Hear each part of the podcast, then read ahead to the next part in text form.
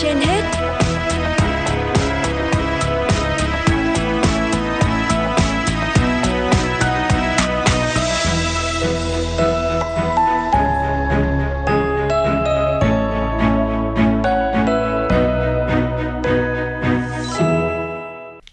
Quý vị và các bạn, Phương Nga cùng Võ Nam xin kính chào quý thính giả đang theo dõi chương trình Sức khỏe trên hết của Đài Phát thanh Truyền hình Hà Nội. Thưa quý vị và các bạn, hình ảnh nhóm thiện nguyện trắng đêm giúp bà con vùng lũ sửa xe miễn phí hay người dân che mưa cho người gặp nạn trên phố đều là các hình ảnh đẹp lan tỏa trên mạng trong năm qua. Mục Bí mật hạnh phúc hôm nay, chúng ta sẽ cùng những câu chuyện sống đẹp trong năm 2022. Giữa tháng 10, đợt mưa lớn gây ngập diện rộng tại Đà Nẵng.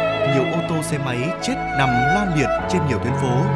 Nghe tin, đội sửa xe khoảng 10 người từ huyện Nông Sơn và huyện Thăng Bình, tỉnh Quảng Nam quyết định đóng cửa hàng, nghỉ làm để chạy ra Đà Nẵng hỗ trợ sửa xe miễn phí cho bà con.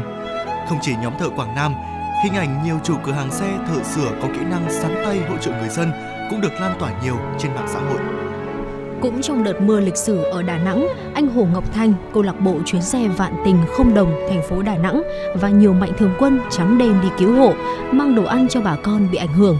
Theo đó, từ 16 giờ chiều ngày 14 tháng 10, ngay khi nhận được thông tin, anh Thanh cùng nhóm dùng xe bán tải hỗ trợ chở người dân bị ngập xe máy ra khỏi vùng nước xoáy.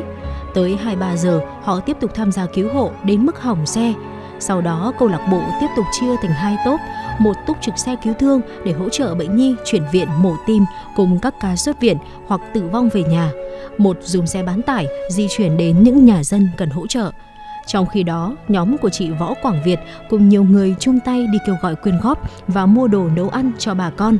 Chị Việt cho biết chương trình nấu liên tục cả nghìn suất rất vất vả, nhưng đó là sự chung tay từ các nhà hảo tâm, tình nguyện viên nên ai nấy đều không thấy mệt.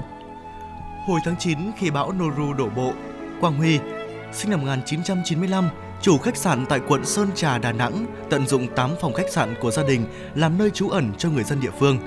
Ngoài chỗ ở, khách sạn cũng chuẩn bị một số thực phẩm như mì tôm, nước, bánh ngọt để những vị khách đặc biệt này sử dụng và tất cả đều miễn phí. Tại quận Liên Chiểu, club của anh Ngọc Sơn cũng được tận dụng để làm nơi tránh nạn miễn phí. Anh cùng nhân viên trải sẵn chiếu, chăn mỏng ra mặt sàn cho người dân ngủ tạm. Quầy bar cũng được chất đầy sữa tươi, mì tôm, trứng, xúc xích và nước nóng để mọi người sử dụng. Một trong những hộ dân chịu ảnh hưởng nặng nề của bão Noru là vợ chồng anh Hoàng Tiến sinh năm 1980 và chị Ngô Thị Hải Yến sinh năm 1986, chủ tiệm vàng Phước Thịnh tại chợ Cửa Việt. Trận lốc xoáy hôm 27 tháng 9 đã cuốn đi khoảng 10 cây vàng tây và 60 triệu đồng tiền mặt. Nhà riêng của anh chị ở khu phố 3 thị trấn Cửa Việt cũng bị đánh tan tác. Vì cố níu lại các tấm kính, vợ chồng anh Tiến đều bị thương ở tay và phải nhập viện. Nghe tin, một số người dân xung quanh giúp cặp vợ chồng tìm góp nhặt số vàng trang sức bị gió cuốn và cho hai người ở nhờ đến khi ổn định tình hình. Từ tháng 3, khi giá xăng dầu tăng kéo theo nhiều nguyên vật liệu đội lên, quán bún của Huỳnh Văn Minh, 41 tuổi, thành phố Hồ Chí Minh gây ấn tượng với thông báo quán mình sẻ chia không tăng giá. Chủ quán bún mắm cho biết đây là cách anh sẻ chia phần nào gánh nặng tiền bạc với người dân thành phố Hồ Chí Minh. Anh Minh bày tỏ, đây không phải là lần đầu tôi viết tâm thư như thế này. Hồi 2019, khi giá xăng tăng đột ngột, quán từng đặt bảng xin phép bớt một con tôm trong phần ăn và được thực khách ủng hộ. Ai cũng gặp áp lực trong thời buổi vật giá leo thang. Tôi cố gắng không tăng giá để bà con vẫn mua tô bún với giá cũ. Sáng 12 tháng 4, Nguyễn Luân, sinh năm 1999, đội phó của đội hỗ trợ sơ cứu FAS Angel, nhận được tin có nạn nhân bị tụt huyết áp nằm co giật giữa ngã năm Phan Chu Trinh, Lò Đúc, Hà Nội.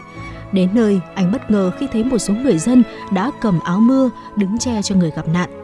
Anh kể, trong khi đeo găng tay, tôi nhờ người xung quanh chịu khó giúp che mưa thêm một lúc để mình có thể sơ cứu cho nạn nhân. Mọi người bảo là cứ yên tâm tập trung làm việc thôi, đừng lo gì cả. Lúc đó tôi rất xúc động vì sự tử tế nhiệt tình của người dân. Vì chỉ đi một mình, sau khi sơ cứu xong, anh tiếp tục được người dân khiêng giúp một đầu cáng, đưa nạn nhân lên xe, chở tới bệnh viện.